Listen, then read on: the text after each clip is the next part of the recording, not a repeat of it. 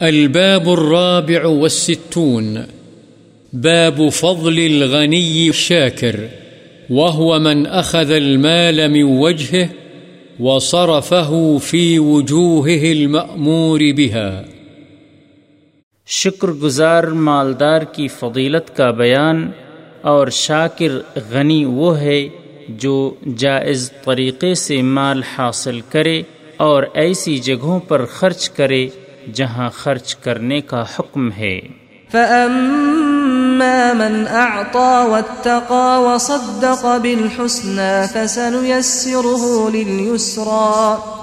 اللہ تعالی نے فرمایا لیکن جس شخص نے اللہ کی راہ میں دیا اور اللہ سے ڈرا اور اچھی بات کی تصدیق کی ہم اسے آسان راستے یعنی نیکی کی توفیق دیں گے۔ وسيجنبها الأتقى الذي يؤتي ماله يتزكى وما لأحد عنده من نعمة تجزى إلا ابتغاء وجه ربه الأعلى ولسوف يرضى. اور اللہ تعالی نے فرمایا اور بچا لیا جائے گا اسے جہنم سے۔ جو بڑا پرہیزگار ہے، جو اپنا مال پاکیزگی حاصل کرنے کے لیے دیتا ہے، اور کسی کا اس پر احسان نہیں ہے کہ جس کا بدلہ دیا جائے۔ صرف اپنے رب برتر کی رضامندی کے لیے خرچ کرتا ہے، اور یقیناً عن قریب وہ خوش ہو جائے گا۔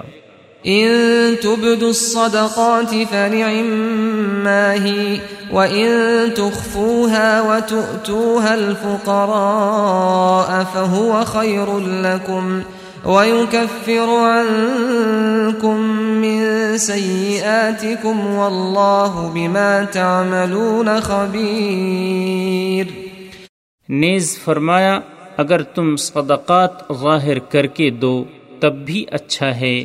اور اگر تم چھپا کر دو اور فقراء کو دو تو یہ تمہارے لیے زیادہ بہتر ہے اور وہ تم سے تمہاری برائیاں دور فرما دے گا اور اللہ تعالی تمہارے عملوں سے باخبر ہے۔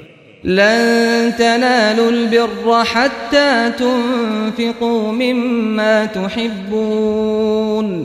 وما تنفقوا من شيء فإن الله به عليم اور اللہ تعالی نے فرمایا، تم اس وقت تک نیکی حاصل نہیں کر سکتے جب تک تم اپنی پسندیدہ چیزیں اللہ کی راہ میں خرچ نہیں کرو گے اور تم جو کچھ بھی خرچ کرتے ہو، اللہ اسے جانتا ہے۔ اور نیکی اور طاعت کے کاموں میں خرچ کرنے کے بارے میں بہت سی آیات ہیں جو کہ معلوم ہیں۔ وعن عبد الله بن مسعود رضي الله عنه قال قال رسول الله صلى الله عليه وسلم، لا حسد إلا في اثنتين، رجل آتاه الله مالا. فسلطه على هلكته في الحق ورجل آتاه الله حكمة فهو يقضي بها ويعلمها متفق عليه وتقدم شرحه قريبا. حضرت عبداللہ بن مسعود رضی اللہ عنہ سے روایت ہے، رسول اللہ صلی اللہ علیہ وسلم نے فرمایا صرف دو خصلتوں پر رشک کرنا جائز ہے۔ ایک، اس آدمی کی خصلت پر جسے اللہ نے مال سے نوازا، پھر اسے حق کی راہ میں خرچ کرنے کی ہمت بھی دی۔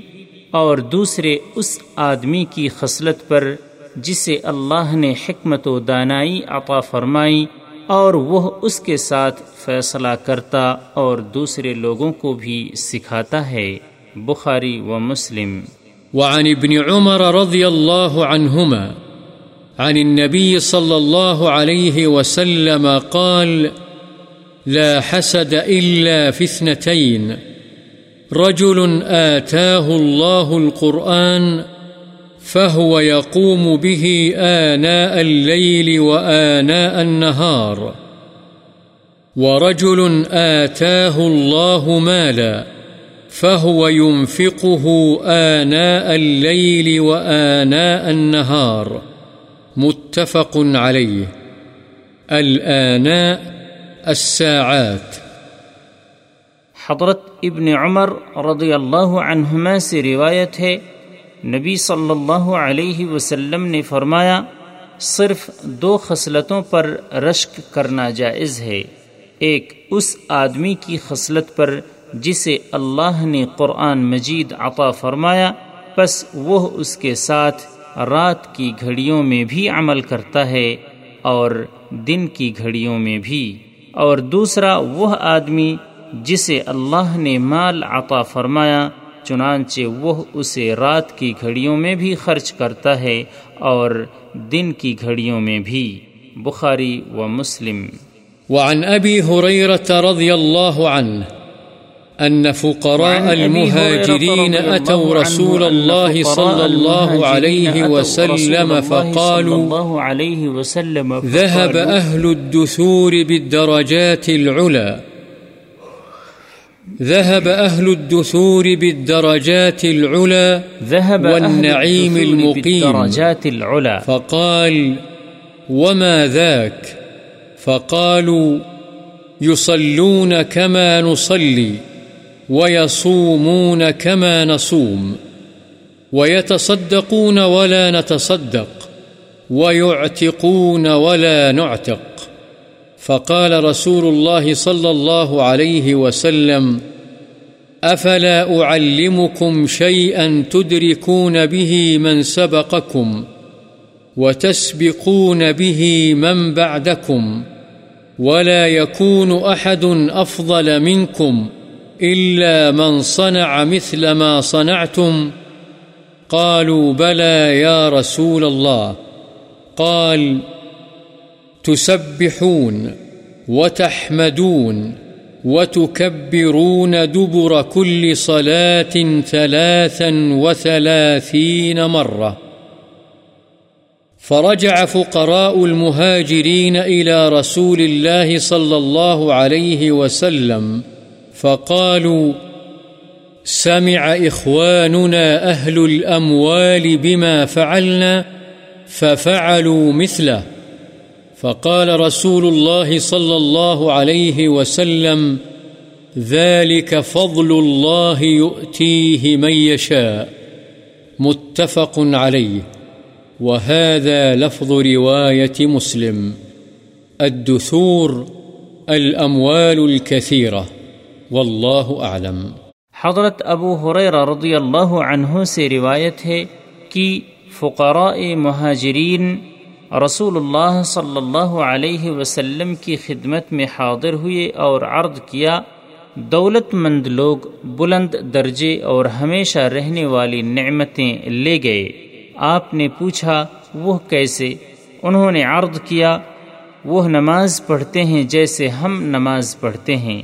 وہ روزے رکھتے ہیں جیسے ہم رکھتے ہیں اور وہ صدقہ کرتے ہیں، لیکن ہم استطاعت نہ رکھنے کی وجہ سے صدقہ نہیں کرتے اور وہ غلام آزاد کرتے ہیں۔